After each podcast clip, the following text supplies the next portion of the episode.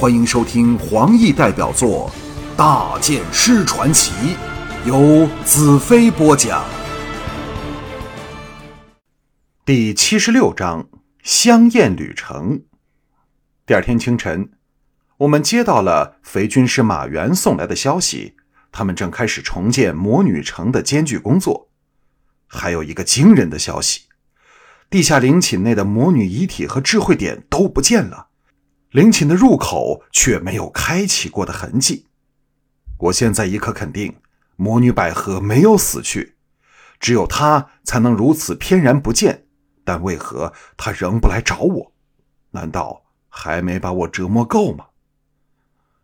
黑脸遵从我的命令，率军返回原地，静候我下一步指示。而其他人则都奉令来到正殿。我开枪道。望月城已落进我们手内，只要再攻陷日出城，帝国就全是我们的了。众人都露出振奋之极的神色。巨灵道：“事情比我们想象的容易多了，我到这时候都有一种不真实的感觉呀。”众人纷纷表示大有同感。我明白他们的感受，微笑着说：“假如我真的能除掉阴风法师。”那种不真实的感觉会更强烈。战恨道：“眼睁睁看着大剑师和那妖女深入虎穴，我们却坐享其成，这不对劲儿啊！”我淡淡道：“彩荣何时到达此处？”战恨罕见的有点不好意思道：“呃，希望是十天内的事吧。”白丹在旁道：“兄弟，这几晚可要玩的痛快啊！”我向鹰耀道：“你负责联络背叛了沥青的帝国将领，不过防人之心不可无，要小心行事，否则如果中了沥青的奸计，那才冤枉呢。”鹰耀道：“我太熟悉他们了，想骗我不是那么容易。”我望向华倩：“我离去后，你便是最高统帅，全权处理一切事务。”华倩点点头：“放心吧。”每一件事，我都会咨询你各位好兄弟的意见，做他们沟通的联络人。大剑师有没有什么特别的指示？我这心爱的人真是善解人意，知道战恨巨灵等无不是桀骜难驯之辈，怎肯甘心听一个女人的命令？但若只是执行我的指示，则谁也不敢吭一声。我道：先巩固我们占领的土地，再逐步扩展至附近乡村。建立庞大的侦察网，防止敌人渗透；修筑道路桥梁，确保能源补给源源不绝供应我们部署在各个战略据点的军队，准备应付即将来临的决战。据领导，大剑师放心，我们一定会遵从华贵妃的领导。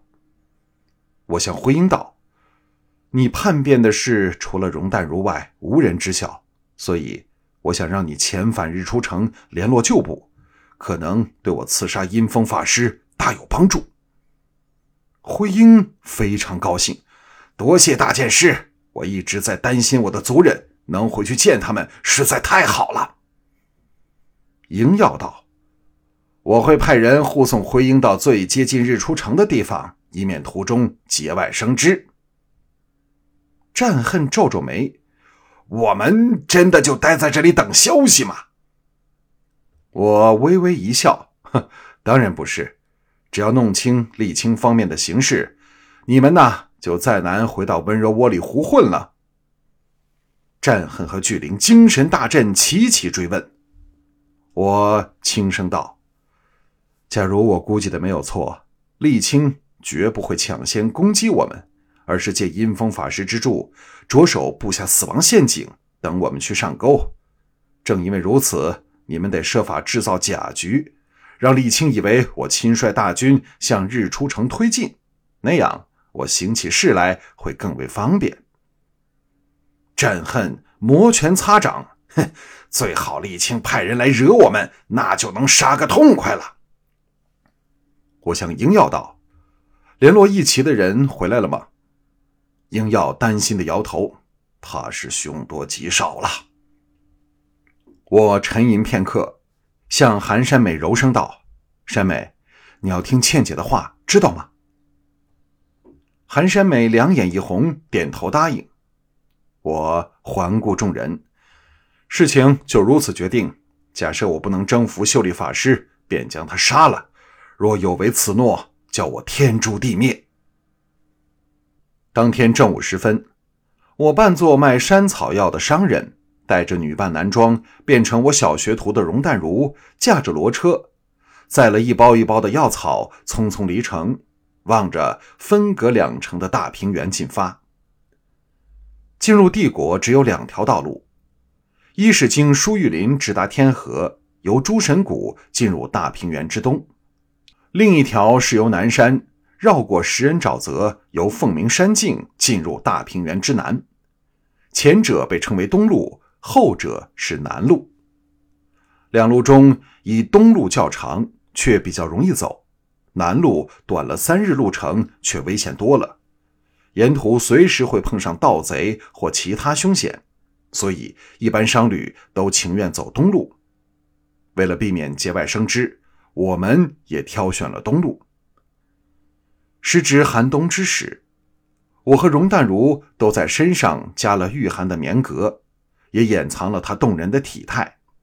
出城后，我们一句话也没有说过。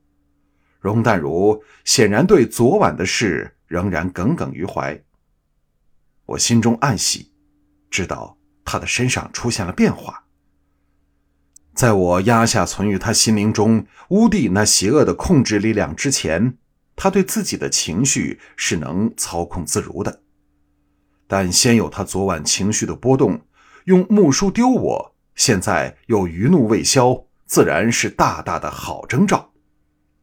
假设我能在破去他床上的功夫，更戏剧化的转变或许会出现；否则，我将被他控制，那就是败于他的媚术。可恨，我却不知道怎样才能在这方面胜过他这精于男女之道的专家。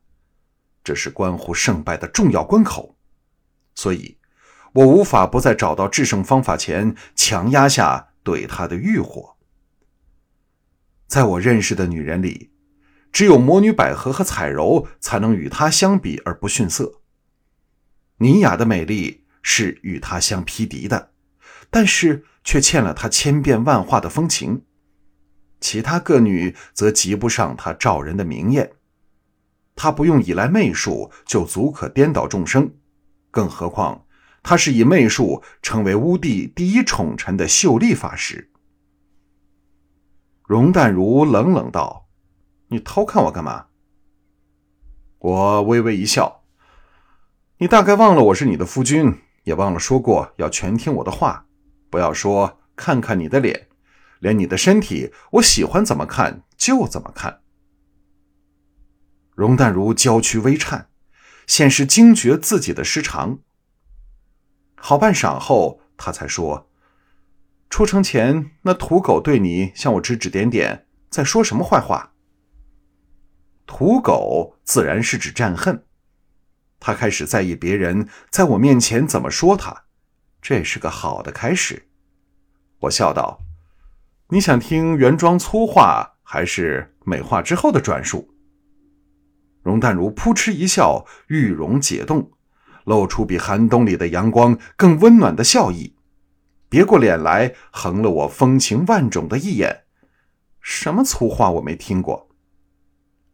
我的心不争气的急跳了几下。战恨问我上过了你没有？你的功夫如何？容淡如俏脸一寒，我要把你们两人都杀了。我故作惊奇。你又说什么粗话也不怕？可这么没到家的粗话，你都受不了吗？容淡如明显吃了一惊，为自己的反常感到惊讶，好一会儿才悠悠道：“兰特，你昨晚伤害了我，害得我整晚睡不着。”我呆了呆，想不到他这么快恢复正常，又说出这类令人难辨真假的柔言软语。容淡如在溪水里轻松地洗着双足，发出轻柔的水响。半喜半嗔道：“你哑巴了？为什么不说话？”我以彼之道还施彼身，淡然道：“我正在内心责备着自己。”容淡如娇笑起来，以带着浓重喉音的诱人声线说：“不用内疚，只要你今晚好好补偿我昨晚的损失就行了。”一股火热立刻在我小腹处酝酿蔓延。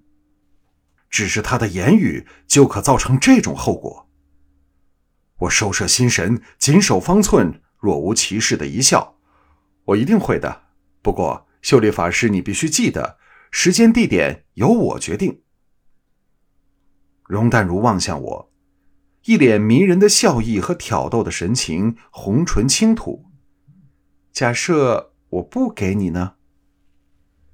我以无比强大的信心冷然道。那我只好用强了。